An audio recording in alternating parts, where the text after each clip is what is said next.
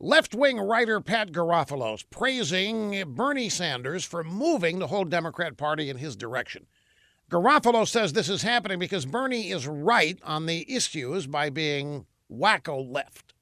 Now, Garofalo points out that Sanders' socialist single payer health care plan, Medicare for All, has 16 Democrat co sponsors. That includes Democrat Senators Kirsten Gillibrand, Kamala Harris, and Cory Booker, all who want to be president.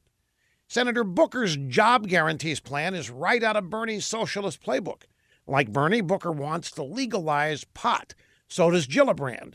Following Bernie's lead, all three Democrat senators have sworn off taking corporate PAC money because corporations are so evil. But the Democrat establishment is throwing sand in the gears of Bernieism.